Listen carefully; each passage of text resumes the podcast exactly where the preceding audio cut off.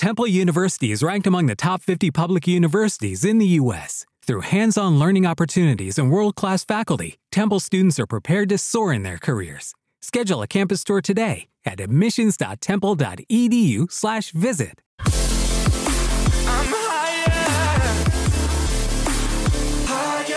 Hey, what is up, everyone? Welcome back to the Mile Higher Podcast, episode 33.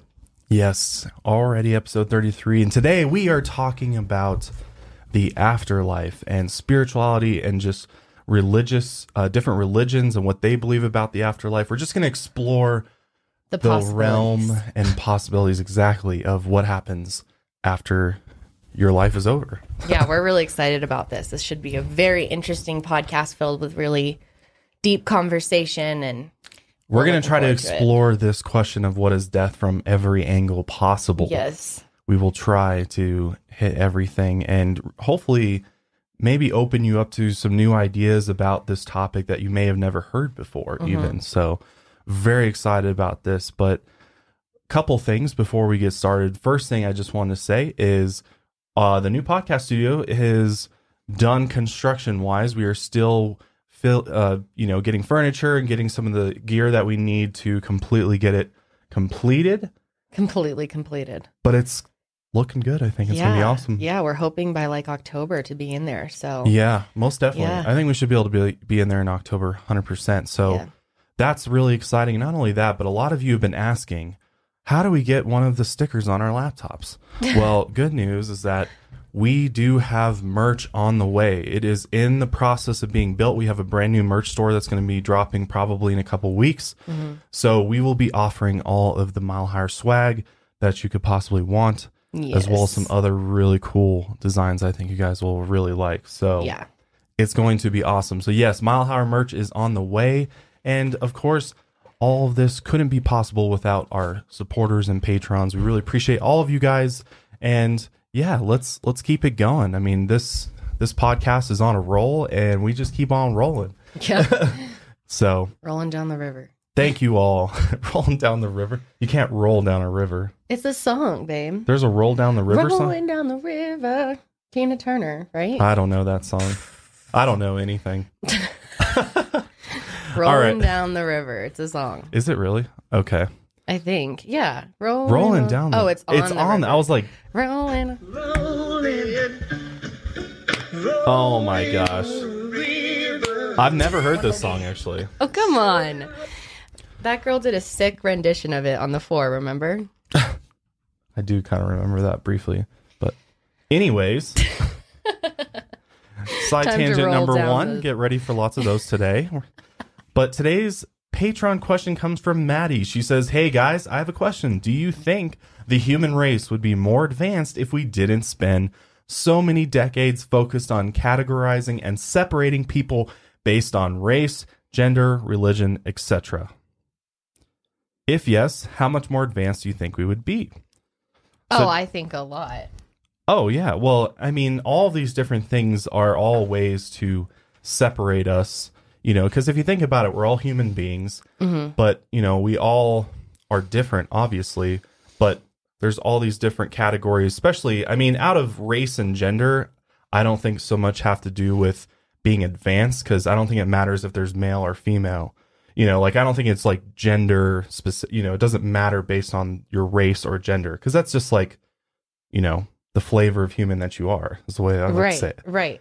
But religion, on the other hand, is, you know, I think a separate sort of barrier that can be created when I think, honestly, spirituality and religion should be free flowing between, you know, everybody. I mean, we should all be sharing our, our views and spiritual views, don't you think? Like, Yeah, I think so. so I I think it's just kind of, and we're we're gonna talk about that. This is a perfect question because this is a lot of what we're gonna talk about today, as far as like religion, things like that, and mm-hmm. you know, some more of my experiences with religion versus Kendall's, you know, upbringing of a non-religious, how it was different, and you know, things like that. So I think religion can definitely be something that separates us, but I don't. Also brings people together though. Right. I mean, it's hard. it is hard. Um, but yeah, I definitely think if we didn't spend so much time like separating people, we'd be way more advanced because we'd be working together, right. you know, and we have such a the lack common of that. good. Um, imagine if the whole world like spoke the same language, we were all on the same team, we are like Team Earth.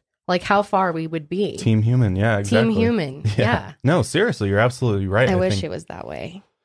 Right, but I don't know. Well, we're going to explore explore this question even further, but let's talk about some interesting shit that happened this week. Oh yeah, this is We this got is two really interesting stories for you um, that are real things that are happening in our world that many of us probably have not heard of. And one is that Russia is starting to work on opening a Jurassic Park style research lab in Siberia. sick. So, for those that if if you didn't know, in Siberia, especially in that region of the planet, they have actually uncovered woolly mammoths, remnants of woolly mammoths. They've even found a full, like, child woolly mammoth. It's not Child. child. That's a horrible. word. Cub or something. I don't cub. know. What do they call it? I don't know. Baby, baby mammoth. a baby mammoth. A mammoth. but they're finding them uh, buried and trapped but preserved within the ice and what they're actually working on trying to do is to see if they a can calf. bring yeah, duh calf duh but they're trying to see if they can bring these extinct species back from the dead Yeah, we talked about this in one of my videos last year on e- extinct species, and we went over. we a did oh yeah we ones. did no you're right you're absolutely right Well, you weren't in it, but I did. oh, oh i wasn't in it no, you weren't in Okay. it. But you probably I have seen it, it. You probably watched it. i am and a we talked about all of the like just weird, like the dodo bird and that zebra that's like a horse zebra type thing. Yeah. And what's so cool about this is like they are going to like bring it like what if they could bring back dinosaurs essentially? Like, Oh, I don't know if we want. I mean they're they're literally making a huge compound essentially where they're going to try to raise these species. And yeah, these species haven't been on the planet for like 14,000 years. Can you imagine if there was like a place you could go see giant woolly mammoths just like that would wandering be, around? I think, such a success though. Like It we were would. able to do that, it would be so cool. Like such a win Like essentially like to Jurassic bring back Park. a like species. there's a park like that. But like, how dangerous are woolly mammoths? Right. We don't know like their behaviors. It's not like they've been studied in person by scientists. We don't know. Like, what if they're like evil hmm or like crazy Evil. and mean? they're evil. Yeah. I mean, who knows? They're kind of cute though. I mean, they're very cute. I love in um Ice Age. What is oh his name? yeah, what's his name? Oh, God, I I haven't don't seen that movie in know. forever. All I know is Sid is the Yeah, the little. I think everybody knows Sid. What is it? What is he? He's a, mus- sloth. Oh, a sloth. He's like Is a that a muskrat? Is that even an animal? yeah, it is. The muskrat is like the little like weasel things that like s- Muskrat. stand up ro- like all the time. They're like, boop. That's a prairie Like dog. pop I up. think. well, yeah, they're like prairie. Oh no, no, no, no. I'm Prairie sorry. dogs? That is not a muskrat. What did I say? What did I say? Is muskrat even a word? Yeah, muskrat is You real. said a prairie dog. I was thinking of a meerkat.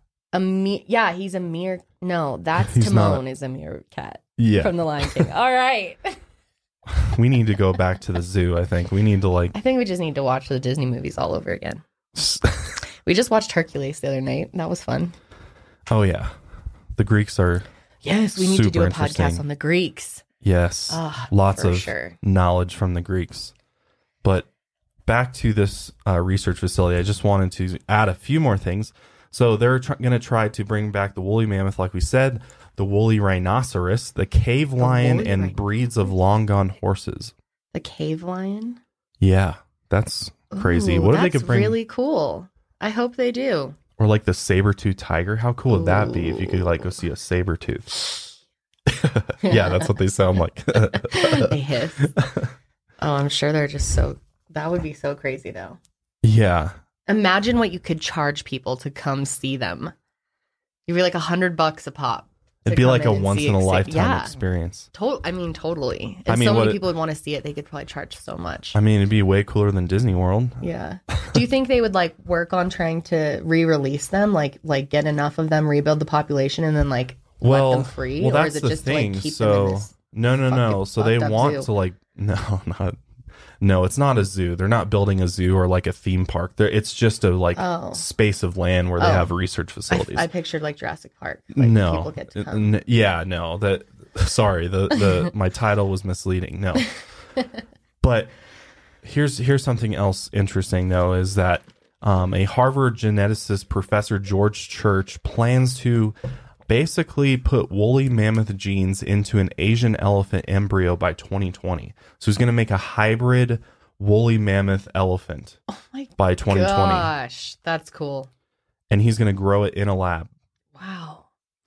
and he's using DNA recovered from a woolly mammoth found perfectly preserved in the ice in Siberia after dying 42,000 years ago. Damn. That's how old this thing is. Damn, it's so cute. It's like a yeah, that's It's that's so a- cute. Look how preserved it is. It's crazy. 42,000 years. So, yeah, they hope that they're by, you know, marrying the two genes together that they may be able to bring back the woolly mammoth. This is like step number 1. So, it's pretty interesting and it's I, I, it's honestly just telling at the capabilities we're going to have in the next 20, 30, especially like 50 years from Oh, now. It's going to be dude. crazy. Like Seriously, buckle in. It's gonna get. we crazy. might be like bringing people back from the dead. Like who knows? Oh, like wouldn't that be wild? dude, how crazy would that be?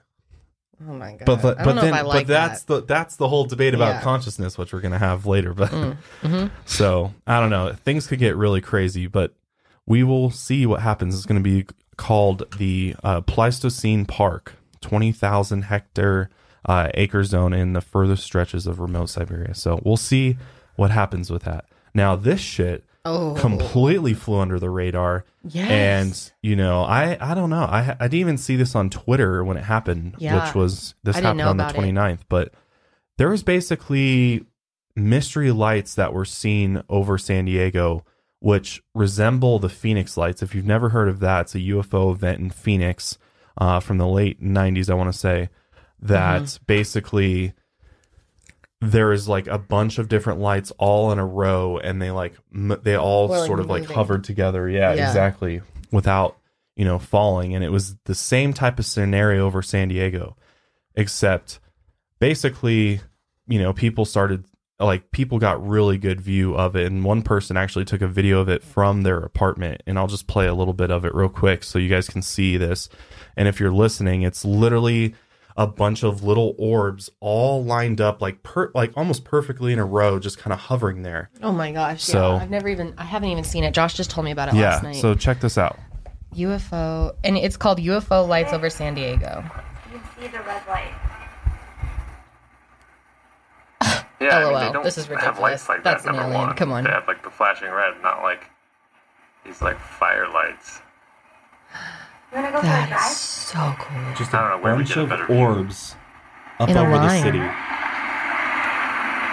What? What is going on? Okay, so there's another.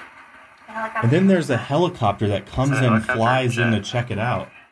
Yeah, it's probably like what the And it looks fuck? completely different. Whoa! like the kind of it almost light. looks like Oh, it's on fire. It's so bright. I've never seen one that bright before. Yeah.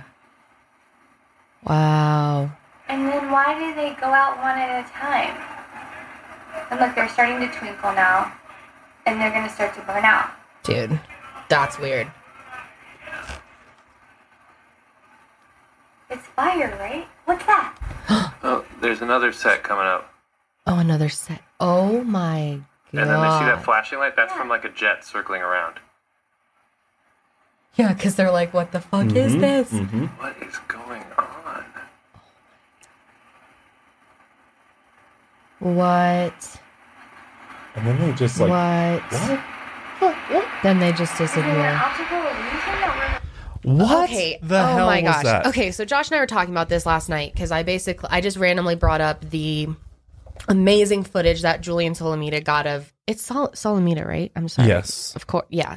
Duh. Uh, this is Jenna Marble's boyfriend. He and her got this incredible footage of this, what I believe is a UFO over LA. Josh and I were kind of going back and forth about it last night because the official story is what? It's a rocket and it looks like the SpaceX rocket It looks similar, I believe. It- to a little it- rocket that right, they launched right. this year. right. But it's blue and it's also over LA. And this is over San Diego. I just don't believe for a second that they are testing highly classified secret new technology over the most fucking populated cities in and- yeah, California. yeah. That's bullshit. They don't just launch rockets to test them out in LA and it took them 2 days to even get us the the official story and there was like multiple different reports of what On it was. On the other one, yeah, yeah. That one I'm like so sure was a UFO and then that one you just showed us, wow, like same thing. It's San Diego. And It's it, it so really does bear resemblance to the Phoenix Lights, like majorly, Yes. like very similar with the like almost fireball orbs. Like Yeah. I don't know. So It's the whole amazing thing that with this, stuff is flying under the radar, though. For real, yeah, like, they're not no, really covering it. They just I didn't even know about that. Well, here's why. The reason why we don't hear about this and why this isn't on CNN is because basically everybody saw this. As you can tell, people were like freaked out. People were like, whoa, what the hell is this? So the Navy actually came out. A Navy spokesperson says those lights seen in the sky tonight are flares. An aircraft squadron is performing flare training about 30 miles off the coast of San Diego. The lights might be seen intermittently through Thursday night when drills are expected to end. That's, all what they flares said. look like, No, I have never seen flares that look like that. and they just stay lit in the sky in a little line. Apparently, apparently, I mean, maybe. I guess we maybe don't know for sure. Maybe, yeah, maybe.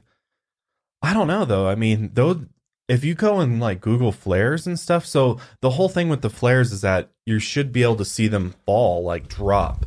They drop down as they burn out. Yeah. But those didn't drop out. They just they they like literally vanished into thin air. Like they looked like they just didn't look like they just Yeah. dematerialized Yes. out of that space.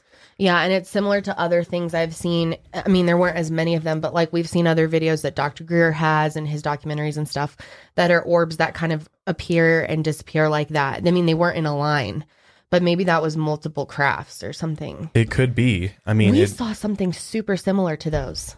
Remember? Near us. We like we're pretty Oh, sure it was at the airport. Yeah, I have video of it on my phone. We're like pretty sure it was just some type of testing, but there are these weird lights that were forming like shapes. Remember it was like a triangle Yep. and then it moved into a line like that and they were just little orbs and then they'd disappear and reappear like that. Exact same thing. Which that makes me think that they could be some type of tech that maybe we've never seen Yeah, before and we just stuff. don't know. Yeah, military tech. Because we do live near like an airport where they do that type of stuff, a military type thing. Yes. So that's what we figured it was. Um, because like if you think about it, you know, is the military really going to go like hundreds and hundreds of miles away to just test something when their base is here, you know? Like maybe, you know, maybe they're just doing it and like I don't know. I just feel like for things like this that are going to obviously cause people to like start Yeah. talking about it, like why not announce release be like hey all these lights in the sky are going to see all of a sudden are not ufos they are you know Yeah. just flares but they don't And honestly, like I think the flare thing's a little more believable because it wasn't quite over San Diego. Like the LA one was flying well it over was the like city. over it yeah and I just don't believe they would do that. But if it was like 30 miles off San Diego out of like a official military right which is what they said off the coast then that's more explainable. Like it's definitely weird. It looks weird, and maybe it is, but maybe it's not. The LA one though, like no one can convince me otherwise, dude. That shit is not of this world. I do not believe they were testing their their most secretive shit in front of Los I know, you would- Angeles. you Come would think they would but Maybe Denver even, but not Los Angeles. Why would you do a major city? You wouldn't like test something in New York. Can you imagine if they're like, "Oh yeah, we're just testing rockets over New York." Like, what? That doesn't happen. right that's why wouldn't they do that shit in like the desert new mexico Yes. like where nobody yes, is I don't like believe it. I don't So believe it. why- I don't believe it. I don't know. That just like I saw one comment on the video that was like, "These are anti-gravity flares," but then I googled that and there's no information on that. So I they don't could know. be though. Those could be. Yeah, I think I'm not completely convinced on the San Diego video. I'm just saying the LA one, Julien Solomita. Look up the footage, y'all, if you have not seen it, because it's just that one just blows my mind. Well, here's another thing that will really uh, kind of make you think about this is there is some sort of what looks like looks to be a structure off the coast of California underwater that looks based upon the Google map images does not look like a natural, you know, occurring structure under the ocean like a just a rock or something. It looks like there might be like an underwater base off the coast of Is of this California. the base? The I think we talked about the Dulce before. base. No, that's that's in uh, New Mexico. Oh no, what was the one that's underwater? Uh, I think it's just I don't. I don't We did talk about it. It was California, and it kind of looks like a little Yeah, yeah, like yeah. It almost looks like a yeah, like a UFO's parked underwater or Yeah. something. Yeah, so I'm just saying, like that. maybe there is off the coast of California, like ultra secret Yeah. black ops programs happening underwater in I'm a base sure there or is. something. You know, And those did look like they were far away. They weren't hovering over the city. So I don't know. but they could one. be aliens for all we know. Yeah. I mean, we don't could. know what they are for sure, so it could be aliens still. Def could. They could just be observing. Who knows? Yeah, for sure. But I That's thought that was really interesting uh, to bring up because I don't think a lot of people heard about that. So thought I would share that with y'all. Before Shopify, were you wondering where my sales at? Now you're selling with Shopify, the global commerce platform supercharging your selling. You have no problem selling online, in person, on social media, and beyond. Gary, easy on the cha-ching. Oh, sorry, but my Shopify sales are through the roof. Start selling with Shopify today and discover how millions of businesses around the world use Shopify to ignite their selling. Sign up for a $1 per month trial period at shopify.com slash listen. Shopify.com slash listen. All right. So today we wanted to focus on theories about what happens after you die and just talk about some of the different religions out there because I think it's important to have an understanding of everybody's belief system so that Yeah. you can better, you know, understand them, understand where they're coming from. You know, maybe we could work together a little bit more, less fighting, Yeah. more talking, you know, like Yeah, because I hope this isn't like a contested episode. You know, I'm like it's it's kind of sad that there's this a little bit of tension or or like worry over religion because you don't want to be like don't want to offend someone or disagree with someone and everyone is so different. I just want to say now how much we respect everyone's beliefs here at Mile Higher Podcast. We seriously we welcome people of all religions, all backgrounds, all beliefs. And um, we hope that you can listen to this episode regardless of what you believe and just, you know, listen and Yeah, I mean, well, that's the thing is Kendall and I are going to be coming from a totally neutral zone when it comes to all these different things. Obviously, we'll share, you know, personal opinions about about things and things like that, but you know, we're we're going to approach this in a way that is more just sharing information with you and letting you make up your own decision. And and I think that's what's been the coolest thing about the podcast mm-hmm. is seeing how many people of different backgrounds and religions and things like that that are all you know willing to open their Yes. mind and just think about all the possibilities despite you know maybe having a certain type of belief system so Yeah. i think that's really cool and i think that's where the world it should be headed Yeah. and is headed Yep. so this is Yeah. this is great news so death dying and the afterlife are obviously all shrouded in mystery because we don't understand death we don't even understand really what it is and you know what are all the effects of dying so we're going to explore some of the different theories about you know death and what is there something after death or is there nothing so get yeah I, th- hopefully this is not scary it shouldn't be scary we're not It's trying not to scare anybody so anyone. we just want I to hope if anything this helps people be less afraid of the concept of Yeah, death because over the years. I've become I'm not afraid of dying at all. I'm more afraid of like missing out on my life or like not being with the people I love. But like actually dying, I'm like kind of looking forward to finding out what happens. yeah that I was mean- a weird thing to say. I take it back. but yeah. You know what I mean? Yeah, yeah, absolutely. Well, it's it's one of those questions that we we won't ever have the for sure answer for Yeah. until we experience it ourselves. You know, it's like one of those things that no matter how much any of us research or think about it, at the end of the day, I think all of us can agree that none of us know for sure what happens. Yeah. I mean, unless you've literally died, come back from the dead, and you can tell all of us what happened. Which even some then, people can't say claim for sure. that they do, right? But Could be your mind. but that's the thing is like, what's really happening there? Is there some sort of illusion? Is it your mind, like you said? Yeah. So it's it's pretty fucking interesting. So It's so interesting as a human too, because like that's obviously something we all want to know is what where do we come from? What are we going to after? And are we even meant What's to know? this? Are we supposed to know? Is that part of the human experience is not knowing? like maybe there's a reason we haven't figured it out. Like Yeah, I think so. I think I don't know if we're supposed to know or supposed to understand it or if we even could. Could we even wrap our head around it? If we maybe understood. if we can evolve our consciousness and, you know, evolve our consciousness and, you know, evolve ourselves as human beings, I think maybe, we could figure it out. You think other extraterrestrials out there know the answers to they could. the beginning? Like if there's other advanced species out there, They definitely could. intelligent species? Yeah, I mean, it depends on how in tune they are with like reality and and spirituality.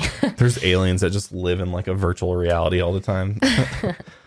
They're like just on their computers all the time. All right, so the first thing I wanted to talk about is something called biocentrism, which is um, a very, you know, much more scientific explanation for the question of whether or not consciousness moves on after death. So in 2010, one of the most respected scientists in the world, Robert Lanza, published a book titled Biocentrism How Life and Consciousness Are the Keys to Understanding the True Nature of the Universe. He is an expert in regenerative medicine and the scientific director of Advanced Cell Technology Company. Lanza is also very interested in quantum mechanics and astrophysics, which is an interest that led him on a path to developing his theory of biocentrism, the theory that life and consciousness are fundamental to understanding the nature of our reality, and that consciousness comes prior to the creation of the material universe. Hmm. Let that blow your mind first like. Try and wrap your head around what that means exactly. that consciousness was here first. Well, he basically, yeah, exactly. Basically, his, his theory implies that our consciousness does not die with us, but rather moves on. And this suggests that consciousness is not a product of the brain, it is something else entirely. And modern science is only beginning to understand what that might be. And there's almost like a universal consciousness too, like a, a consciousness of the planet. Right. know? The cosmic consciousness is what Yeah. it's called, which has been, you know, popularized by Deepak Chopra. He he's very about this conscious uh conscious universe, conscious, you know, cosmic consciousness where we're all, you know, all of our our bodies are just our bodies. This is Yeah. flesh. It's not us. You know, us is our, you know, consciousness, our soul, whatever you want to call it. Mm-hmm. That makes up the entire fabric of the universe. Yeah. That's cosmic consciousness. Yeah. Boom. Exactly. So this theory is interesting because physicists are being forced to admit that the universe could be a mental construction, or at the very least, consciousness plays a fundamental role in the creation of matter, which is kind of this idea that if the body generates consciousness, then consciousness dies when the body dies. But if the body receives consciousness in the way that a cable box receives satellite signals, then of course consciousness does not end at the death of the physical vehicle. So this is an example of what's being commonly used to describe the en- enigma of consciousness. So basically, it's this idea that we could be living in a holographic type universe that is Holographic. created, like created by our minds. Like this, it's almost like this is a, an illusion. I think is is what it's trying to say. Like consciousness exists before the physical world, and this basically this you know form this biocentrism is the idea that our consciousness creates everything that we see it creates the world around us Yeah. and you know once we exit these vehicles like these flesh vehicles you know we go on. on to something else you know Yeah. and this is from a scientist which is so cool and Yeah. groundbreaking is that you know scientists astrophysicists are starting to understand that there's something more to this like for for consciousness because that's the biggest question that all of us have is like what is consciousness? Where does it originate from? And they're Right. saying not from the brain. Because we've always i think for a long time especially scientists and and people have thought that consciousness originates in the brain like so consciousness is kind of like your soul in a yeah exactly. Well yeah a lot of people would call you know consciousness your soul and vice versa. So yeah. Hmm Interesting. Yeah, it is interesting. So, the hypothesis that the brain creates consciousness dominates the mainstream materialistic world of science, despite the wealth of evidence showing that the brain and our entire physical reality, for that matter, could be a product rather than creator of consciousness.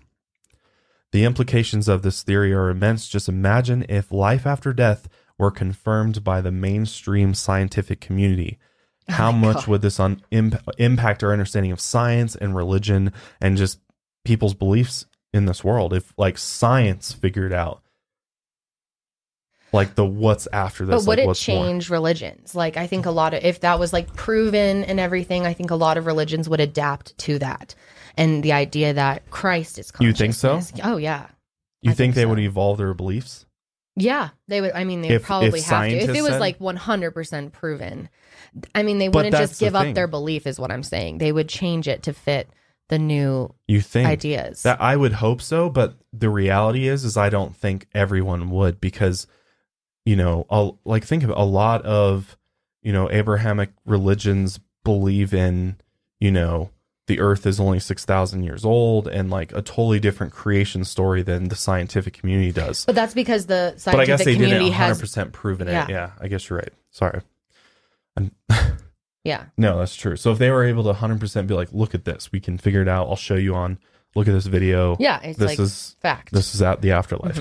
right. One plus one is two. That I type gotcha. of thing. I gotcha. So let's talk a little bit about near death experiences because this is this is very interesting too, and something that's being studied heavily um, right now. And one of the leading researchers in this area is Dr. Bruce Greyson. He's actually considered to be one of the fathers of near death studies and is a professor of psychiatry and neurobehavioral science at the University of Virginia. And basically, he has described documented cases of individuals who are clinically dead, showing no brain activity, who recall observing everything that was happening to them on the medical table below at the same time before being resuscitated. It's wild. That's wild, man. I mean, fuck. I mean, I think we've kind of thought maybe this could be the case. Like, I, I remember watching movies and stuff, you know, how. Did you ever, like, watch a movie where, you know, so it, it was usually like cartoons and stuff, or like kind of like the, like, ghost, ghost like, watch. rises out of the body and then, like, watches the, like, physical body? yeah. That's crazy. And, and the fact that, like, real humans who have been cl- clinically declared dead and then resuscitated remember It's this. interesting how it's always from above too. Like there's there's a lot of these reincarnation stories where like like that kid who believed he passed away in 9/11, he said he watched yeah. his death from above. So it makes me think That's- like is that your soul rising? Like does does Or your consciousness They always say, or- you know, Jesus rose from the dead, people rise. Maybe your your consciousness or your soul or your ghost or whatever you want to call it is rising out of your body and moving on. Maybe the energy like immediately releases. And maybe for some people it starts releasing and then like you come back to life and it like comes back in. Yeah. I don't know. That's just so wild to think about. Well, though. if you think about it, I mean, if you if you think that people can actually lucid dream or remote viewing, like if you believe that people can actually remote view, it's the same kind of idea of Right. being able to like take their consciousness out of their physical body and go to another, you know, rem- remote location where they can be there but also be here at the same time, which Yeah. is so bizarre. And I, I, I don't know. I honestly think this could really be the case as far as like this is what happens like shortly after death. So he also described how there have been many inst- instances of this where individuals are able to describe things that should have been impossible to describe. Another significant statement by Dr. Greyson posts that this type of study has been discouraged due to our tendency to view science as completely materialistic. Seeing is believing, so to speak, in the scientific community, which is 100% true. Uh, a lot of a lot of scientists are are very about you know seeing yes. they need to see the evidence before they can believe it. But the simple fact that consciousness itself is a non physical thing is troubling for some scientists to comprehend. And as a result of it being non material, they believe it cannot be studied by science. So, in recent studies, researchers monitored a total of 344 patients, and an astounding 18% of them had some sort of memory from when they were dead or unconscious, no brain activity. And 12%, one out, one out of every eight, had a very strong and deep experience. So, the, and this is after people's brain stop completely no activity after, you know, say cardiac arrest or something. So, I mean, like, percentage wise, that's not a huge percentage, which makes me think, like, why isn't everybody having this experience Yeah. if this is what's happening? So, it makes you have to consider that this is just like some like fuckery in the brain going on. Like, you, like, your brain's just like giving you a, you know, a trip or a, a dream or something. You yeah, know? like I had a dream when I had my breast reduction. I had a dr- when I had um my wisdom teeth removed. I was like convinced that I like watched from an, like a third party type angle of the dot the dentist asking me if I wanted to keep my teeth and me saying yes, like please save them. And then when I woke up, I was asking him like, "Where are my fucking teeth?" And he was like, "We threw them out." Like, what? Interesting. Yeah. So like, who knows what kind of like dreams or things you could have in your brain when you're unconscious is what I'm trying to say. Yeah, yeah, you're absolutely right. Yeah, that's so interesting. But another study that came out of the University of Southampton, where scientists found evidence that awareness can continue for at least several minutes after death. In the scientific world, this was thought to be impossible. It is the lar- world's largest near death experience study ever published. And in 2008, uh, another study, uh, which was the largest of its kind, involved 2,060 patients from 15 different hospitals in the UK, United States, and Austria. And it might be Australia, actually. And it emphasized the need for more studies of its kind to focus on cardiac arrest when asking these questions. So the study found that many of these patients were still aware and able to see following their biological death, but from outside their body. So this is another study reconfirming that. And it found that nearly 40% of the people who survived described some type of awareness during the time they were pronounced clinically dead before their hearts were restarted. So that's the thing is like, even though you can be clinically dead, your awa- clearly consciousness is still there at least for a few minutes after things stop working. Your heart starts stops pumping, which is crazy. That's really weird. I wonder if you feel happy or sad in that moment because I feel like a lot of people who I've heard personally talk about near death experiences, like I knew of someone, not personally, but just knew of someone who had a near death experience. They were like really sick, pneumonia, like literally was unconscious in a coma for days. And when she woke up, she talked about how she like went to the other side and like was in a teepee with a shaman talking and like how she was really happy and had no bad feelings about being dead, like was okay with it. And and a lot of people that have near death Mm-hmm. Yeah, say it's a experiences positive. yeah, Yeah. like it was a, the most peaceful, happy place I've ever felt. Like if you were, you know, if people weren't having that experience, they'd probably, you know, they'd come back and be like, It was the wor- yeah, terrible. It was so scary. it was like, a torturous, like, yeah, I went to hell, like Yeah, something. yeah. No, But it's never it's that. never that. It's always like, yeah, I was like cool with positive, it. I'm ready to go. peaceful Like, experience. yeah, Hmm. definitely makes you think like what what would be going through your mind if you died and you could you were seeing your dead body from afar. Can you imagine being feeling happy? Like I can't imagine like looking at myself dead and being like, "Oh, this is so peaceful." I don't know. It's But that's so weird. extremely comforting, I think, to What? to, to think about. Oh, oh, I thought you said it's extremely comforting to see yourself dead. I was like, what? um, no, the idea of it being peaceful is very comforting. Yes, I, I feel the same especially way. when especially the fact that we talk about you know like victims of of crime and you know murder and things like that and to think that you know people go out of this this life in such horrible ways and to think that maybe even in that horrible moment they're you know at peace and in in it's a positive feeling. Obviously not a positive experience because you're dead but at least it's you know maybe not as horrible as yeah, you know i think a lot of us think yeah. I think that's so comforting too, because like, like in John McCain's case, he was suffering from brain cancer. To I think it's comforting to think now he's peaceful and happy and not sick anymore. mm-hmm I think a lot of people are comforted by that idea, mm-hmm and that's why a lot of people believe in something like heaven, Right. Or a- A any place religion for that people matter. are, in a place that you'll go Mm-hmm. when you go. Mm-hmm.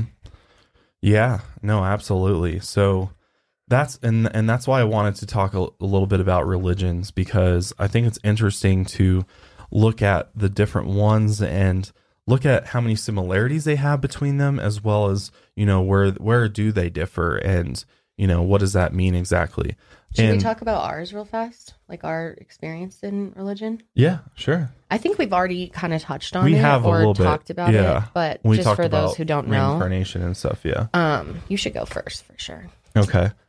So my my religious background is basically I grew up in a family that was Christian from the minute I entered the world, and you know I was in I was in the uh, various different Christian churches. There's tons of denominations: Baptist, Lutheran, Nazarene, you know, Protestant all of these different ones and I and I've been to probably every type of denomination church. But basically I grew up um, very religious. I went to church every Sunday. I was in youth group. I was um, very, very involved with the church from a very young age. I was in Awanas. I was, you know, I got a trophy for memorizing Bible verses. I've read the entire Bible, I think, two or three times in my life. And yeah, it, it was something that was a huge part of my life from, you know, age zero to about age 17, I would say 16, 17. And yeah, I mean, it, it was, it was, uh, it was very interesting and there was definitely a lot of positives to it. You know, obviously religion, one of the things that, you know, it really teaches you is good morals and just how to be a good person and, you know, how to treat other people. Um, but on the flip side, you know, what I ended up seeing too was a lot of, you know, people that were, you know, maybe, you know, hypocritical, acting one way, you know, on Sunday, and then during the week they acted like, you know, completely different. And you start seeing that, especially as you get older. And I don't know, it just, uh, it kind of lost its, I don't know what the right word is. It just kind of lost its magic for me a little bit. And I mean, it was something I always struggled with. And, you know, I, my mom would pray with me every night. She would, we'd read a Bible story every night. That was like Yeah. my bedtime routine. And it was just like pounded into my head. And, and, you know, like I read so many different things and I was only allowed to listen to religious music. I didn't even listen to any mainstream stuff. I, I didn't even find out so many different like famous bands till like later in my teenage Yeah. years because I had never heard of them. My parents never played it around the house. You never like you didn't know like any movies or any music. no. no. So Yeah, yeah, it's I, kinda I- weird it was very sheltered. I was a very sheltered, and you know, my parents, you know, in in their defense, they they were doing what they thought was best for me based upon their belief system. Yeah, and, that- in a lot of ways, it shaped you into the person you are. You know, you're a really good person. You are nice to people. You value service, Mhm. and Yeah, So- absolutely, absolutely. No, and that that's the thing about it is I'm not going to dog on it because you go through. Things I did get a lot of good from it, and I made a lot of friendships. And you know, basically, I just got to a point where I started just questioning things, and and you know, I went to my pastors, I went to different people at the church, and they didn't have answers for me. And then you know, it became more about just believing in something that had you know no concrete evidence to you know base it off of other than you know the book of god and and the bible and things like that. So it got to a point where i just realized like i've been in this for years 10 plus years and you know i just felt like it was time for me to explore the world really. I mean i wanted to explore life outside of christianity and religion and to think freely and that really started when i met kendall Yeah. actually and Well, you went through like a total like you know um period where you didn't believe in anything. Like you were kind of angry towards religion. Oh yeah, when I first got out of the church, I was like, "Fuck the church!" Like, you know, I was, you were mad. I was really angry because I did, you know, I got, I got treated pretty bad because as judgment. as I started, you know, kind of questioning things, they kind of turned on me, and they started making me feel like I was a bad guy. Like it was weird. I became the bad guy, and that just made me more and more angry to the point where I was just like, you know, I'm out. Like I don't even want anything to do with this. And you know, obviously, that could have just been my particular church that I was going to at the time. But I just was like, you know what, this is this is the time for me to step away and explore other avenues here and just see what else is out there. And and the my whole family is religious too. Like my grandparents are Catholic. My dad's side of my family is Catholic, completely Catholic. And then my mom's side actually is basically Buddhist. Yeah. Um Buddhist, New Age, um, closer to what you know we would say we are. And they were always that like influence in my life that was kind of like question things and think. think about this and think about that and you know i and i actually lived with them for a time uh, a while back and you know i got to talk to them more and more about stuff and you know they shared more about their beliefs and belief in reincarnation and things like that. And you know i was just like wow this makes a lot of sense. Like Yeah. you know i want to explore other things. So you know they kind of help fuel that you know spiritual curiosity that I've always had because yeah for for about a year or so after I left the church I was like I'm atheist and yeah, I don't believe in anything you know I just kind of yeah, we would kind of argue about it too because I was I've always just been like low key spiritual, like just it's always been there. I've never been like I don't believe in anything, but I've never believed in anything specific either. right So uh, we would kind of like argue about it. yeah Like, we Why Are you would so mad? Yeah. yeah. I was very just very angry and bitter which I'm sure a you lot of you a lot of you too. Yeah. Yeah, exactly. Well, I was like, basically, because I decided to go down a different road in life, my parents basically were like, we don't want to support you. Like, we don't want to help you, you know, because you're going against God's will, God's plan, our plan for you. So you're on your own. Like, and, you know, they didn't agree with my lifestyle or my choices or things like that for a very long time. So that's a big piece of it too, is like, Mhm. I was angry because my parents kind of, you know, abandoned me in, in a lot of ways. Like they just kind of left me and I was just kind of left to fend for myself. And I mean, that's a whole other story. But you guys have come around now. we have come around and luckily I've been Yeah. able to help my parents sort of open their minds a bit and get to a better place Yeah. where they're just you're just comfortable with each other again. Yeah, exactly. And I'm not bitter anymore. I don't hold any ill will towards Christians or the church or anything like that anymore. You know, like that's all gone because hmm at the end of the day, it's just like we're all humans. You know, none of us know. So, Yeah, you you know, we're all in the same it, boat. yeah. So I'm not going to hate you because you think one thing. As long as you're not trying to like Make cram it down my yeah. throat and force me and make me feel guilty or judge me, Yeah, tell then, you you're yeah. bad or you're living a bad life. Or, yeah, which that kind unfortunately a lot of people do. yeah, And they kind of give religions a bad name for themselves, you yeah, know, in a lot of definitely, ways. it's definitely a turn off. I've had um a lot of experience with churches, but not like Josh's. Like a complete, like our childhood was completely opposite. Yeah, like you grew up in a very open minded, yeah, free thinking household. yeah. My dad, like his mom's, like very low key Catholic, so he never like retained any of that. Like, yeah. my he was pretty much not religious. My mom, same thing. Um, so she would she would always just tell me like when I'd ask her, you know, is is there a God? Because kids would always ask you at school. She'd always just be like, you know, it's up to you. That's like whatever you think. And she would tell me that hell, like what if, she didn't believe in hell personally, so I never believed in that. But like I had so many religious friends. I had a Catholic friend. So I went to mass. I've gone to a Baptist church. I've gone to Christian Church of Christ, Lutheran church, Presbyterian church, and um, like a youth group type thing, K Life. I did a Awanas too for like three times. Never won any I was going awards say, like let me Josh see your vest. No, trust me. I would show up and they'd be like, "So, do you know your like Bible quotes?" Did you bring like, your Awana "Uh, book?" I didn't know I was No. supposed to do that. I'm just here for the cookies and lemonade, yo. but like, I, for me, I never had a, any time in my life where I believed in a religion, like where I'm like, "Oh yeah, I think that's what it is." Yeah. I've always been like, what do I feel most? I, I don't know. It's like something where I just internally feel like there's reincarnation. I feel an energy from the universe. I've always had that. I just never knew how to like put it into words Right. or like explain what I believe, which I guess my religious beliefs now kind of align most with uh, pagan, which is just an umbrella term for believing in nature and the universe and like harm in astrology and harmony of the hmm the universal cycle. Um, so yeah, that's that's really me. But I've seen a lot. I've definitely been around a ton of religion. You went to I, I have church a with good- me like once or twice, I think. Yep, I did. I go. So what? What kind of church was that?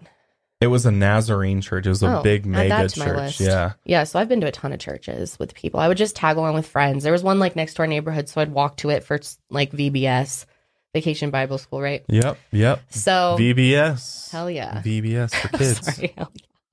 Um, but yeah, so Yeah, so you it's not like you have no clue. Like you've definitely No. had the the Christian experience. and I was in a sorority, and there's a lot of like Christian and Catholic prayers that I had to memorize. Right.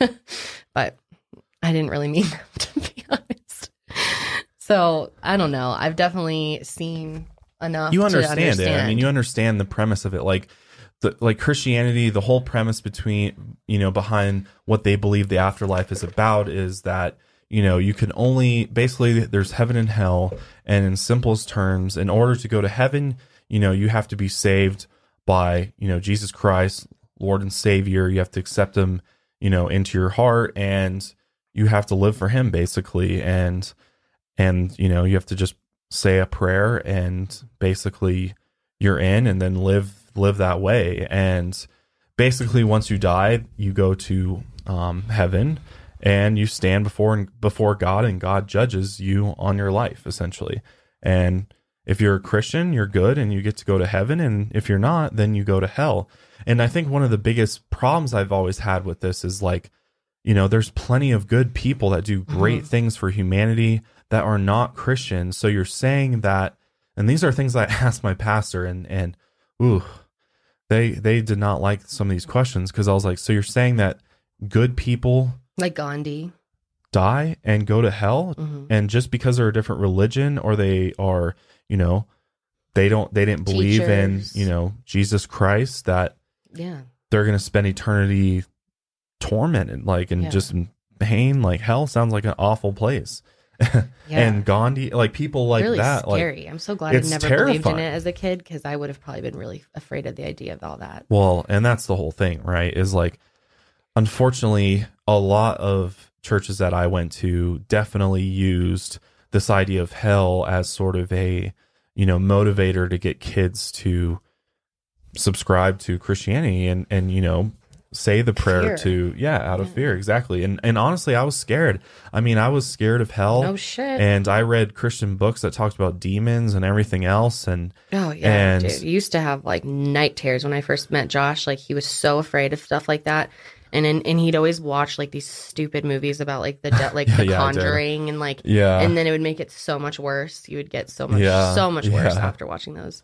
Yeah, because I mean that was just kind of a fear I always had. I always had like dreams growing up of like demons and like basically hell and stuff, and it scared me. And I would lay awake at night with anxiety, thinking about like if I, you know I sinned today, I need to repent for my sins, or if I died tonight, I am going to hell. That's literally how I'd feel, and I'd get scared. Oh, like so as scary. a young kid, like ten years old, in my bed, like Yeah, and then I'd like get out of bed, get down on my knees, and be like, God, Bob, you know. yeah, And especially when I got into my teenage years, I got worse and worse, sinned more and more often, and yeah. I really just got like scared. And finally, I was just like, I can't do this anymore because it's like you have to ask for forgiveness like every day, and if you don't and you die, then you're like, are you screwed? Like, I can't imagine the pressure as a child of feeling like God is watching you, like Yeah, someone's yeah, yeah, watching you at all times, like right? Like I used to get stressed out around Christmas time that Santa was watching me. I was like, "Uh, is he like, has he got cameras? yeah, something?" or if you're like about to do something bad, and you're yeah, like, is wait. God watching me right now? yeah. I can't. I mean, I never thought that. I never believed in like I did. God. I did. It yeah, and it, it it can create a lot of stress and anxiety on you for Dude. sure. I can only imagine. So I was unless afraid you're of like, like, monsters and stuff. I can't imagine like someone telling like an adult because like my parents would be like, "That's not real. None of that's real. You don't need to be scared because monsters aren't real. Right, Like, but right. zombies aren't real. But like." When your parents or your church and people that are in your life that are adults are telling you hell is real, demons are real, the devil's real, like that's scary for a kid because you're gonna believe them. They're your adult. They're telling you this stuff. Obviously, you're gonna be fucking scared of it because it's not just like a pretend story you read that you know is kind of fake. well, they're telling you this is the truth. Right, They're telling you I'm that this is literally the reality to things. That there hell is real. That's the- very frightening. Satan, the devil is real. God is real, and the way to God is this way: following the Bible and you know following Christ. Like that's the that's the only way to heaven. Is there a like denomination of Christianity that doesn't believe in hell? They just believe in the idea of heaven or like No. no. the Judaism, uh, Judaism and Christianity all believe in a heaven and a hell. the The difference is that the Catholic Church also believes in a place called purgatory, Purgatory. which is like in limbo state, kind Yeah. of. I every time I hear the word purgatory, I think of a waiting room.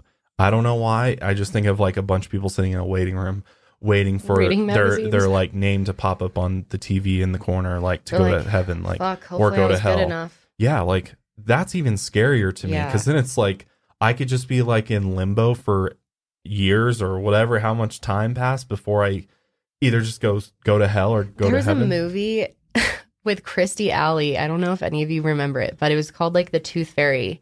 And it used to scare me so bad because at the end she like dies and she goes up the staircase to heaven, like the stairway to heaven, and then there's like you can either go to heaven or you can go to hell in the elevator. And she like gets put in the elevator and sent Yeah. down, and like I used to get scared just of that. Oh yeah. Well, there's been tons of like movies and cartoons that have totally like played with the ideas of heaven and hell. Yeah, So, and and that's I mean, what it comes down to it it's, you know, you believe in God, you're good, you go to heaven. If you don't and or you know, you do bad things and sin, then you go to hell. And that's essentially the premise of it. Whereas like, you know, Jews believe are, you know, a little bit different than Christianity and things like that, but they basically believe the same thing that souls of the wicked could be tormented by demons or, you know, destroyed at death ceasing to exist. So that they're you know, their ideas are are a little bit different, but it's the same premise. It's all based upon the Bible and what is told from, you know, Genesis. So Islam is is interesting. I, I don't know too much about Islam. Um, but basically, death is a significant event in Islamic life and theology. It is it is seen not as the termination of life, rather than rather the continuation of life in another form. In Islamic belief, God has made this worldly life as a test and a preparation ground for the afterlife, and with death, this worldly life comes to an end.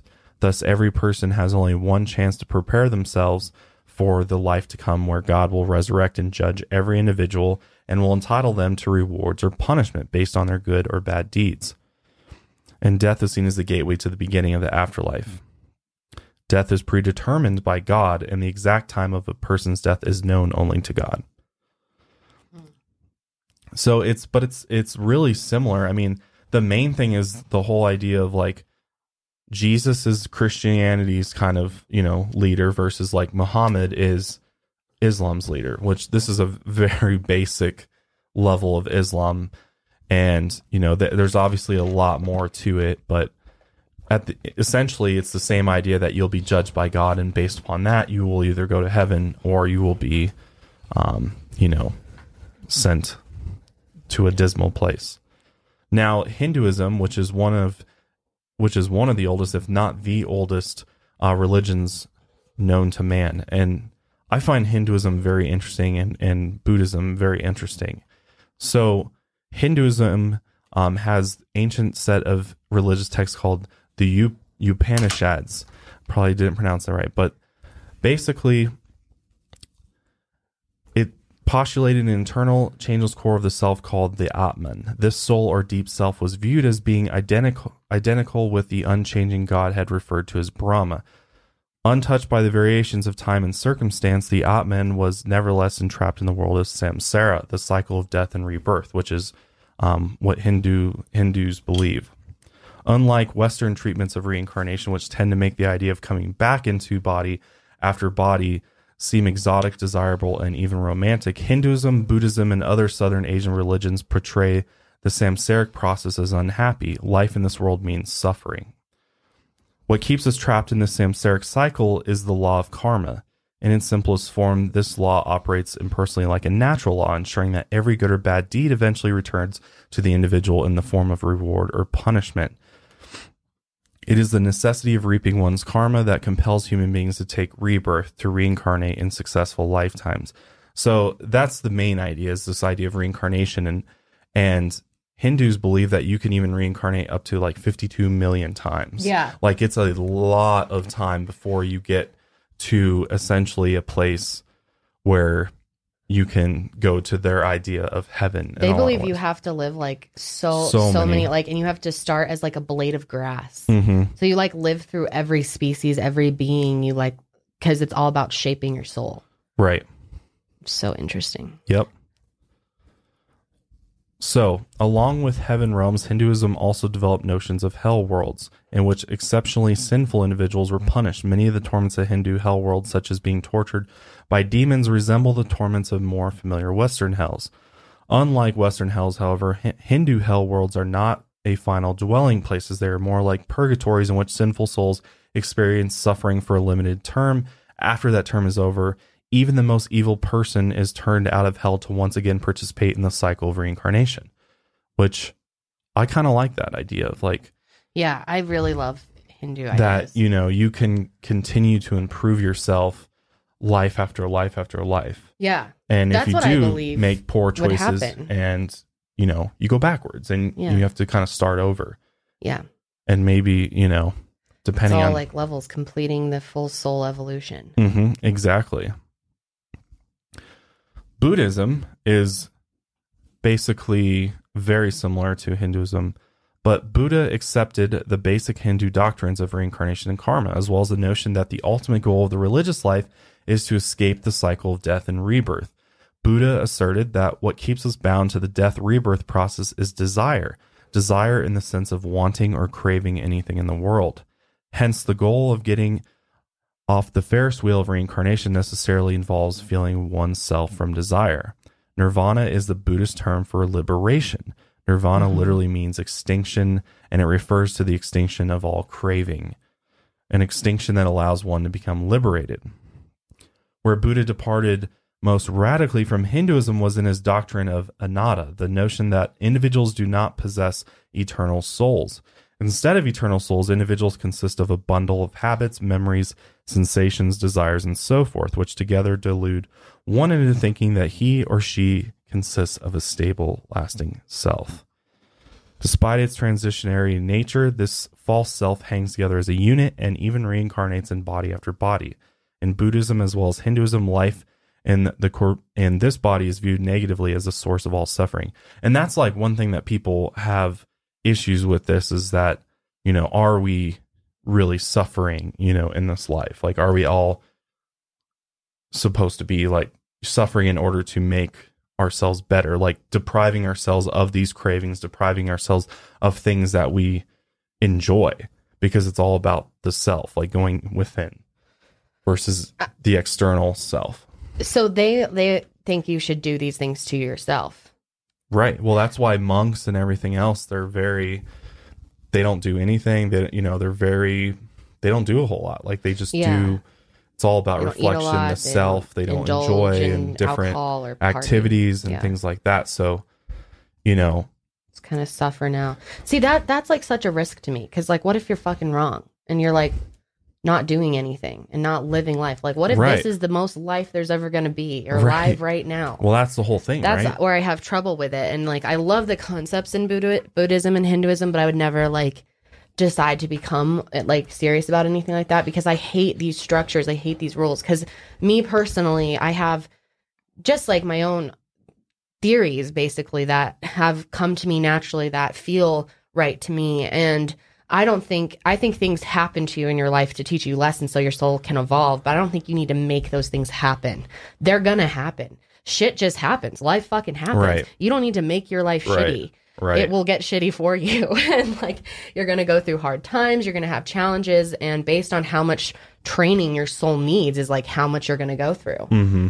What things are going to happen to you. So, I don't know. That's that's very interesting though. Different. So it's all about reaching this this nirvana. Yeah. Otherwise, you return to Earth and are reborn until Yeah. you can get to that state. Which just like not needing anything, not I don't know. It just seems like such an endless That's such a big chase for rule. you know, like Yeah, like how can I be sure though? too. And how can I be sure that that's true? well, that's the whole thing, right? Is like, where did this come from exactly? You know, Yeah. was it this was Buddha was clearly a person? But I do, I love their idea of karma and just the overall philosophy they have.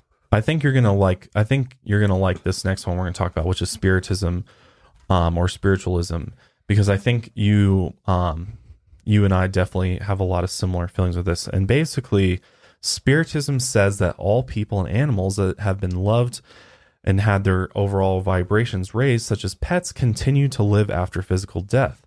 On crossing over, we take three things with us: our etheric self or spirit body, all memories, and our character. On crossing, we go to a realm that we will accommodate the vibrations we accumulated from all the thoughts and actions of our lifetime. Average decent people go to what is usually termed as the third realm. Those who have been willfully cruel and consistently selfish go to the darker, very unpleasant astral regions because their level of vibrations would be much lower than the vibrations of the third realm. So it's kind of like hell. Yeah, yeah, in a way, in a way, yeah, mm-hmm. but not hell in the sense of you know other religions. Information transmitted from the other side tells us that the third realm is a place of enormous beauty, peace, and light. There will be scope to continue to spiritually refine indefinitely. Those who earned it can progress to the fourth level, then the fifth and sixth, and so on. For humans, we know that there are at least seven realms vibrating from the lowest to the highest. The higher vibrations, the more beautiful and better the conditions. Interesting. Yeah. It almost sounds like like the different realms reminds me of like the different levels of consciousness even like Yeah. maybe our vibrations based upon our level of consciousness Mm-hmm. and based upon our level of consciousness is the realm we end up in like what if these realms are just like other universes or something that are just you know that universe everybody's a higher level of consciousness or something Could be. but spiritualists accept the law of progress that those who are in the lower realms will one day slowly go upwardly towards the realms of the light, even if it takes eons of time. Unlike all Yeah. other religions, which require faith and belief, faith in a belief without evidence, spiritualism is the only religion which is based on evidence and direct experience. Spiritism, briefly, is very similar um, to spiritualism and is based on Allan Kardec research, which we'll talk about next. Spiritualism is the acceptance of empirically elicited evidence that the human consciousness survives physical death and that those who survive can communicate with those who are physically on earth in a number of ways. This is what's really interesting to me. This communication can be made through at least 20 different empirically validated processes, including mental, physical, direct voice mediumship, telepathy, xenoglossy, electronic voice phenomena, instrumental transcommunication, apparitions, Ouija board, deathbed visions, poltergeists, etc. Interesting. So it's this idea that which basically explains because that's the whole thing, right? That just throws everything off is like mediums and stuff. Yeah. Yeah. Like Tyler, Right. um, Henry. Tyler Henry, yeah. Tyler Henry's like unreal. God, if we could get him on here one day, that'd Oh. be so cool. I love that. Yeah. Or Theresa Caputo. Yeah, or- I'm so interested in these types of people. They can do such. I mean, it's hard because it's on TV, so I you don't really I know. I know. But like, ah, I've seen some shit. But the thing is, is like I, the only medium I've ever saw, the only psychic was horrible. So I've never had like a good experience, but I still like to believe in it because I think there's some legit ones out there. But I'd love to like talk to someone who actually, you know, is legit. mm-hmm. Because I talked to someone who's just wrong. She's like, "Oh yeah, you're gonna be headed to Europe and you're gonna break up with Josh." Okay, sounds good. That clearly worked out. Yeah, idiot. Sorry. She was just so confident about it. I was like, okay. Yeah, no, I there's definitely some I think there's definitely some legit people out there that have a gift Yes. of connecting with the spiritual realm. And that's the whole thing, right? Is I think there is a lot of empirical evidence to suggest that there is some other type of realm out there. I mean, when you look at the world, the paranormal world and all the weird things with that, and you know, if you do truly believe in a spirit, a soul, then why couldn't it be possible that there is this type of realm that certain individuals have a, you know, can communicate through? Yeah, and that's like what ghosts and that's what ghosts are. And so, because yeah, it's like, how do you explain all the paranormal shit that's ever happened if you don't believe that there's anything after death?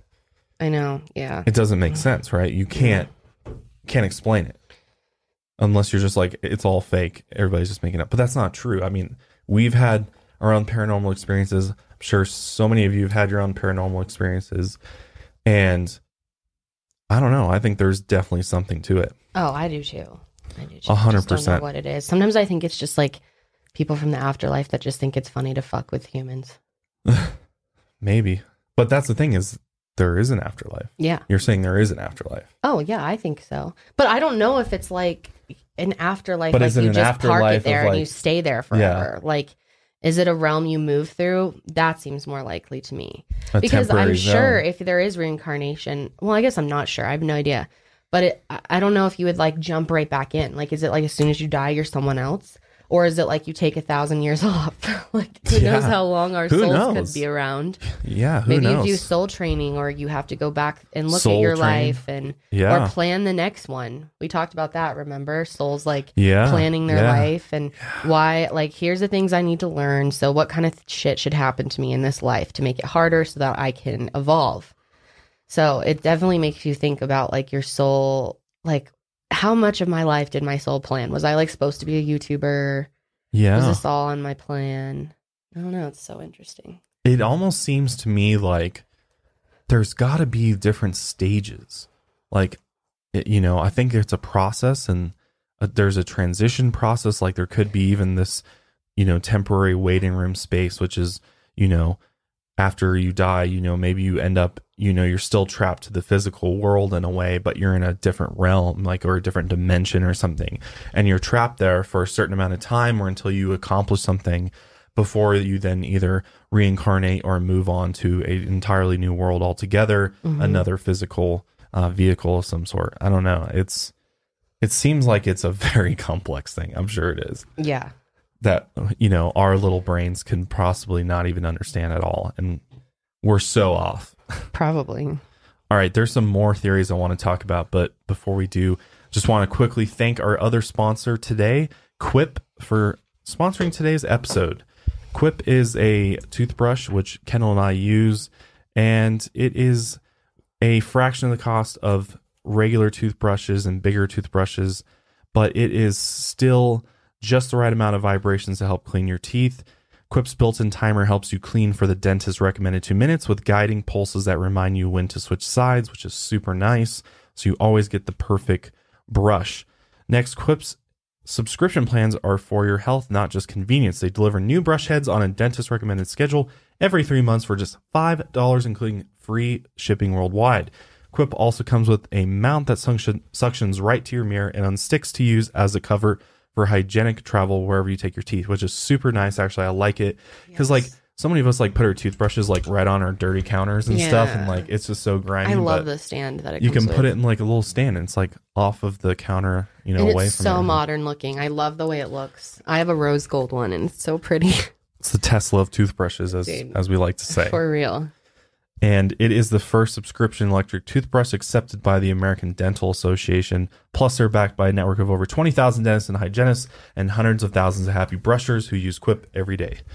Quip starts at just $25, and if you go to getquip.com slash mile higher right now, you'll get your first refill pack free with a Quip electric toothbrush. That's your first re- refill pack free at getquip.com slash mile higher, G-E-T-Q-U-I-P dot com slash mile higher. Definitely check out Quip if uh, you need a good toothbrush because they are very nice. Yes, they are. All right. Let's get into some other theories here. I had um just I wanted to share. I had asked everyone on Twitter what they think happens when you die, and the definitely the most overwhelming answer was you go somewhere, your energy continues, your soul's recycled, reincarnation. But I mean, this is our audience at the same time, so. Um, but I just thought this one was really interesting. This is from Hunter. She says, I watched a video once and it was a collaboration of people that had near death experiences. None of them knew each other, but they all basically had the same experiences. They discussed that when they died, their soul went to a place where all souls go. And when you go there, your soul gets to pick the journey that they'll take next based on their karma. So basically, if they had bad karma, they choose a life that is harder to live to clean their karma. And this is from people who had an, a near death experience that are saying this happened. They saw this. Mm-hmm. Wow. Um, if you still have a lesson, or if they still have a lesson to learn, they will choose the life that will best teach them that lesson. It basically stated that we all know what's going to happen. We all know we're going to die before, or we all know how we die before we come here. It's just lessons. yeah. I mean, I agree with that in a lot of that ways. That was really interesting. I think I think our you know purpose on this is on this earth is to definitely you know be the best human being that we can, and I think there's a reason that you know humans are not you know inherently evil beings. You know, Yeah. like we're not. I don't know. I don't believe that anybody straight out of the womb is a you know evil individual. Like People I think it's all. evil, I think it's all. Well, it's all determined on the environment you come into. but maybe your soul's like super unevolved. If you think maybe. evil, yeah, maybe. You know, like, well, think about all the fuckery that was going on like thousands of years ago, hundreds of years ago, how just crazy things were. Maybe it was because everyone's souls were really unevolved. And now we're a lot more civil. We don't kill it as much. Like, we don't do public hangings or like we've evolved in a lot of ways and we're becoming. Like our souls are improving overall as a as a human race. Mm-hmm. Yeah, maybe in a right, hundred yeah. years our souls will be even more evolved, and that's how you continue to grow into a type one civilization, or who knows? Like your soul all. has to evolve. Yeah. And this is like teaching teaching the, yeah. the giant group of people, which is one mass consciousness, a, a lesson to move us forward as a whole. this one's interesting though. Someone, this one, this person's named borderline fucking annoying on Twitter. And they said, I don't think anything happens. We just disappear. We have no feeling, no thoughts, no consciousness, just total emptiness. That's a I That's think very a interesting. pretty typical atheist point of view. Yeah. Which I mean, yeah, I mean, I don't know. a lot of people right, think but- that my grandma's like, for sure, like nothing. But It then just how do you off. how do you explain all of the phenomena that happens in this life? Like how do you explain you really all these different things? How do you so you know, we're all basically just the same as like a piece of dirt like like that's the thing is like you don't think that there's any difference between an int- highly intelligent being like a human or even more intelligent such as you know some type of extraterrestrial species and that we're no different than literally like a speck of sand or something like yeah, that's hard to believe. it's just like eh, with how compli- complicated everything is. Even that, I was looking at a bug yesterday. Katie did. They're like these.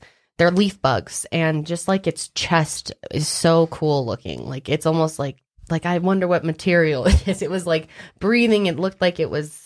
I don't know. It's just so complex to just have just been spit out by accident. Well, it's like how do you explain literally the universe? Like how do you explain all, how all this happened? This is all just chance. This is all just like there is a just there is a kaboom. And why do no so reason. many people end up being religious or at least it- be spiritual?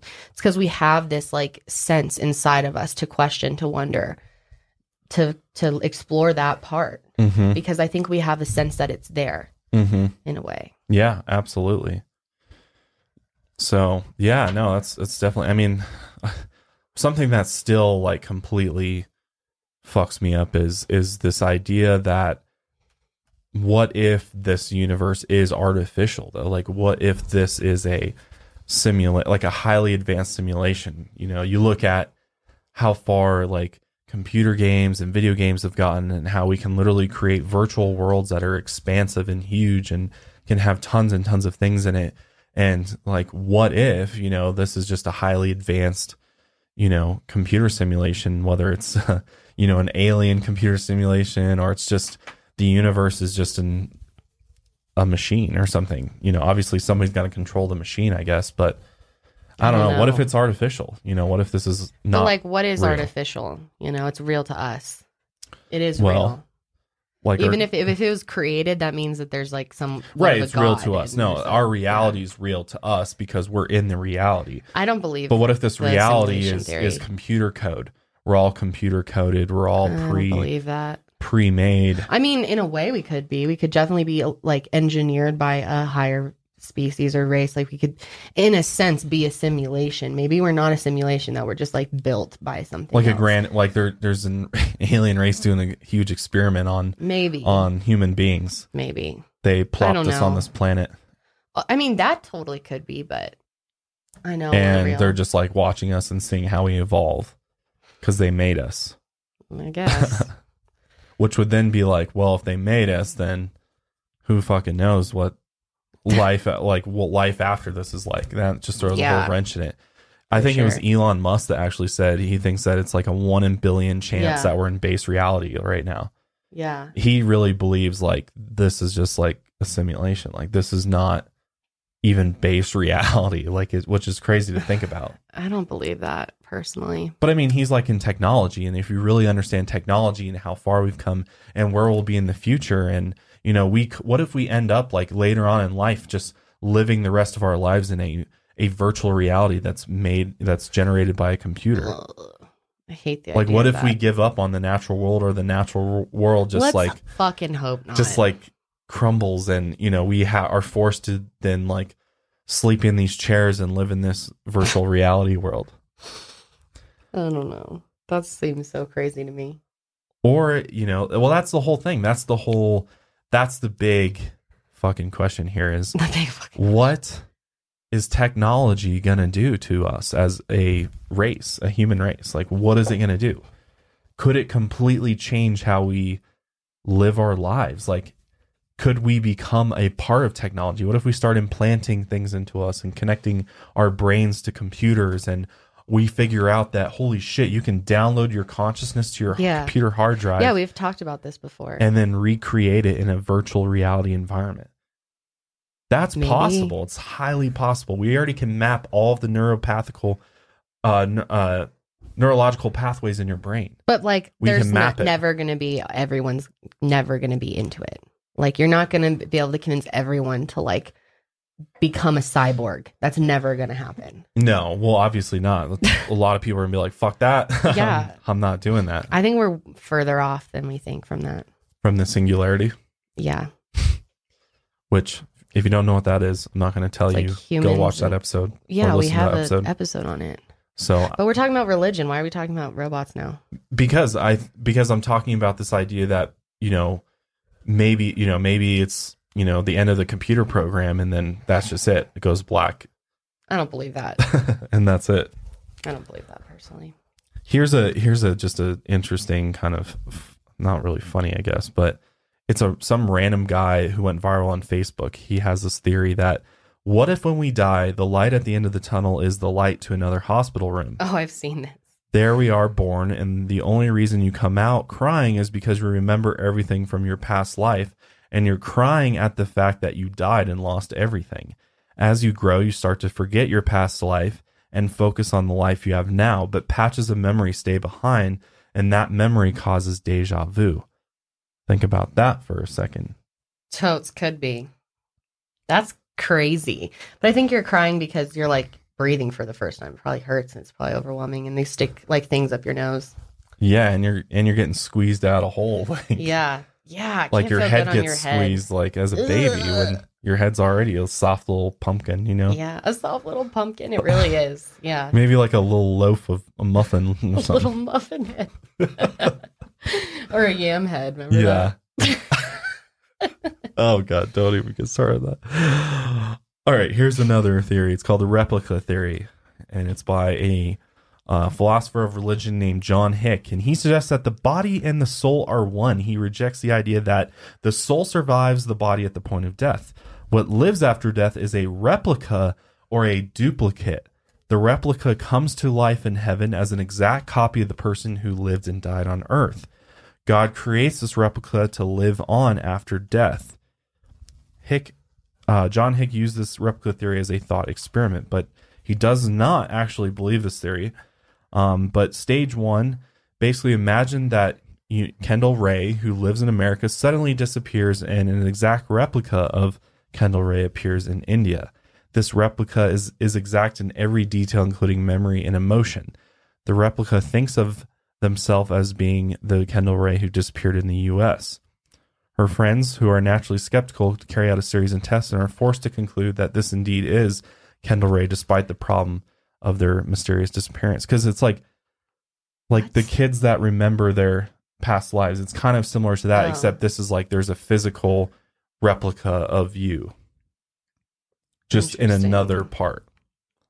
Yeah, it's kind of a wild theory Yeah.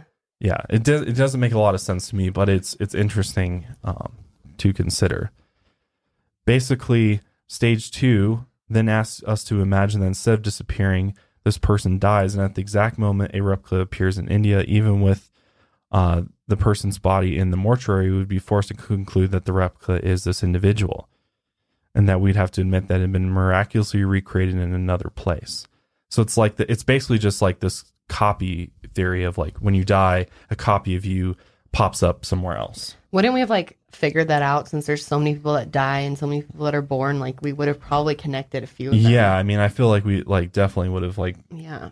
come up with a comprehensive list of people that are like replicas yeah. of them Yeah. in other places. What? But they do say that everyone has like a doppelganger, like someone that looks like them. No, I know. That's what's so weird is like there is kind of a copy of everybody in the world if you think about it. But like that's because like how many variations of But I mean, there's like seven fucking billion people. So what are the chances that there could at least be one other person that's like you? kind of looks like you? Oh, weird. But that's that's weird to think about. Like there could be somebody else out there that looks like you. Just like you, yeah. Like Huh. I look like David Dobrik clearly. so no. Maybe. Oh my god. But no, it's just like there could be a copy of you. Maybe. yeah. it could be. Maybe. Maybe. But yeah. Um, I'm trying to think if I have any, other theories that I personally think. Like, you've already kind of shared like what you personally believe. I'm I'm still very like open to everything. Like, I haven't really like decided on one thing, but I definitely, you know, I'm definitely a spiritual person. I think that there is a there is a reason for all of this, and I do believe that you know the things that you do in this life do affect your experience like they do like karma is a you know if you want to use the word karma as a as a real thing then you know if you do good deeds then good things will come back to you also kind of like the law of attraction you know you put good energy out there you get the same back Yeah. but I don't know. I, I I think that there is, you know, possibly, you know, sort of a good good versus evil type situation going on. Like I didn't used to think that, Yeah. but Mhm. I think it's possible. Like Well, it seems like there's good and evil in pretty much everything. Like there's always going to be bad and good, black and white, yin Right. yang. You know, it's Mhm. like positive, dark and light energy. Right. Yeah. right. So there's got to be got to be something. I mean, I think both of us are just, you know, on the kind of all come back to this idea of like life goes on after death and that, you know, life is eternal and, you know, I'm I'm definitely um of the belief that, you know, all of us are tied into something bigger and greater, sort of this collective consciousness, cosmic consciousness, whatever you want to call it. We're all kind of plugged into it Yeah. and you know that's you know and we're not the only conscious beings that are out there like i really think that there are yeah. And you could be reincarnated to like another planet. to another planet another race of being in Mhm. another universe possibly i'm still the multiverse thing still fucks me up big time because i'm like maybe it's not just like you reincarnate and go to a different planet within this universe. Like what if you just go to a completely different universe altogether or that's like four dimensional or six dimensional and you know it's just completely different but your consciousness is the same you know Yeah. but, but it's interesting that like you know a lot of your videos that you cover on past lives and Mm-hmm. people humans that have had past lives within this world and this reality is interesting too But that doesn't mean that everyone Right, has. everybody, It's possible that that's just like some, and then maybe the t- the people that like have past lives where they don't or they don't remember their past lives. Mm-hmm. It's people that were in other universes or completely different situations. Like we don't know. Maybe it's really rare to be reincarnated back into the same one. And maybe it's people that have unfinished business in this one. But that also comes back to like how much of your life is planned is like if you died if you got hit by a car is that planned or does your soul Right. be like fuck gotta like Yeah. go back in and yeah like how this. much of our life is Watch predetermined and that all goes back to if you believe in destiny and karma and all the, and law of attraction like so many different ideas um which seem to ring true in so many ways though. Like i i'm a really big believer especially in karma. Um and i do think a lot of things are laid out in a way but like you have to like things won't just happen. I think that's what a lot of people think too is is like in the law of attraction that if you just believe something it's going to happen to you. Like Mm-hmm. you can you're in complete control. You can just like be like i want this car. I'm going to pretend i have this car and then this car's going to just fucking show up. Right right. And i believe in the law of attraction but like i believe in it in a very different way than right. some people do you know? Right. But i think all these things tie back into our spirits and our soul. Mm-hmm. and trying to understand that as a human is like part of being a human. Mm-hmm. Absolutely. I, I I just find it interesting too that like all the religions, you know, Hinduism, Islam, Christianity, they all have so many different, you know, so many things that are similar. It almost seems like more similarities than differences in a lot of way. The idea of there is this sort of creator, a god, uh, you know, universal energy, whatever you want to call it. And that's the thing is like maybe we're all talking about the same thing. And in in essence, all of us, whether you're religious or not, believe in the same thing. Well, we are. Just they're describing it as God and and you know writing a story to it or you know giving their version of events of what they think happened.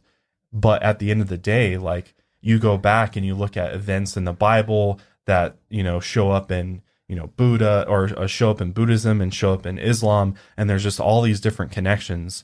So it makes you wonder, like you know maybe because like here's the thing is like people like to people like to create things that um, explain their situation and explain, you know, fits them the best, you know? So like there's that's why there's all of these different, you know, paths of religion. And you know, uh, we know a lot of it is man-made and obviously man-made and written by people.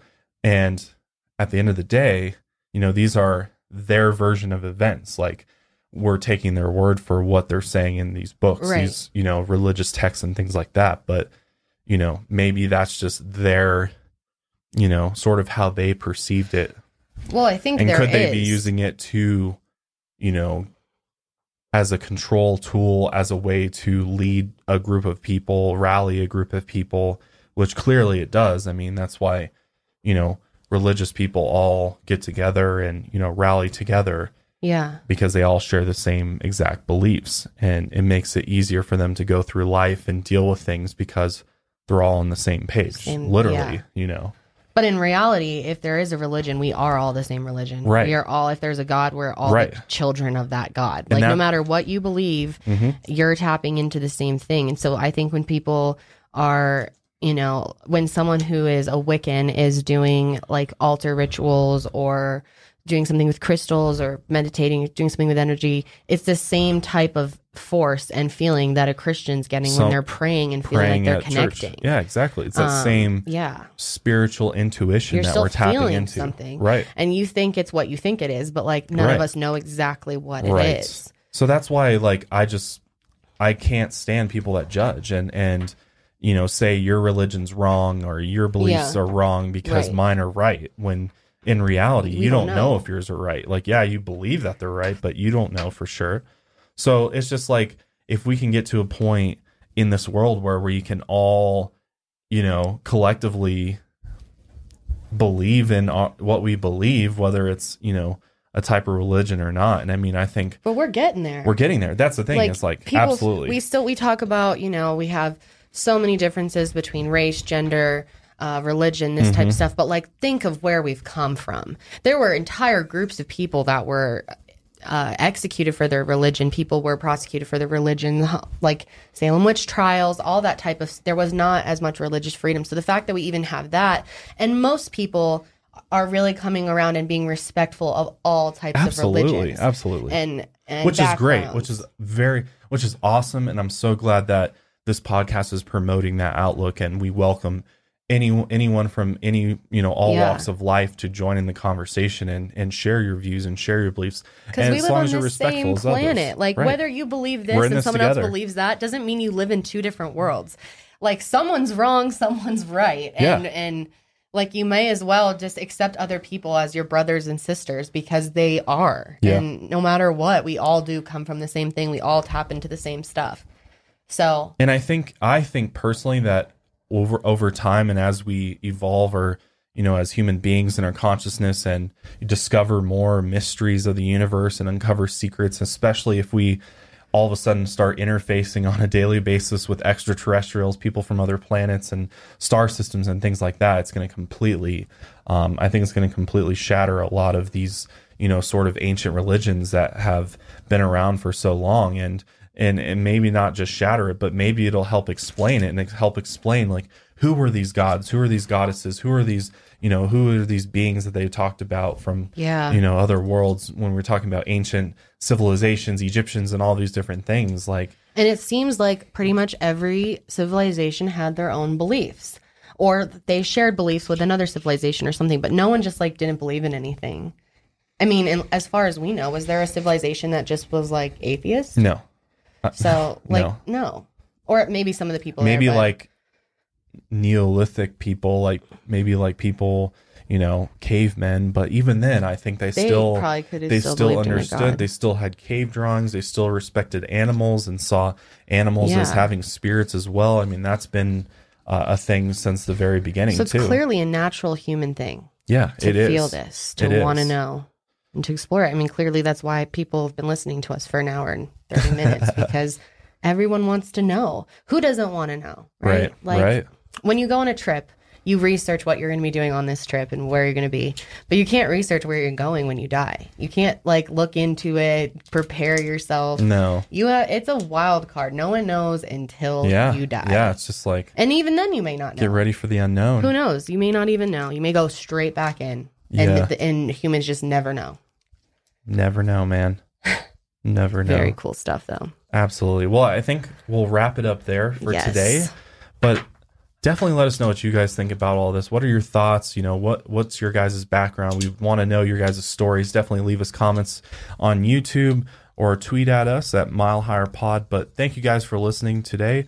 Uh, we I definitely plan on wanting to do an episode similar to this one where we talk about how life began because Yeah. there's so many interesting So many theories, theories. and and different things. You know, we can maybe even talk about Lemuria and that whole story and Oh, everything, which is super interesting. Very. Um, you know, about the very beginnings of of the planet and All the different theories. different things Yeah. like that. So get get excited for that. Yeah. But It's been real, y'all. thank you for joining us for episode number 33. This has been Kendall and Josh on the Mile Higher podcast. And we'll catch you guys next time.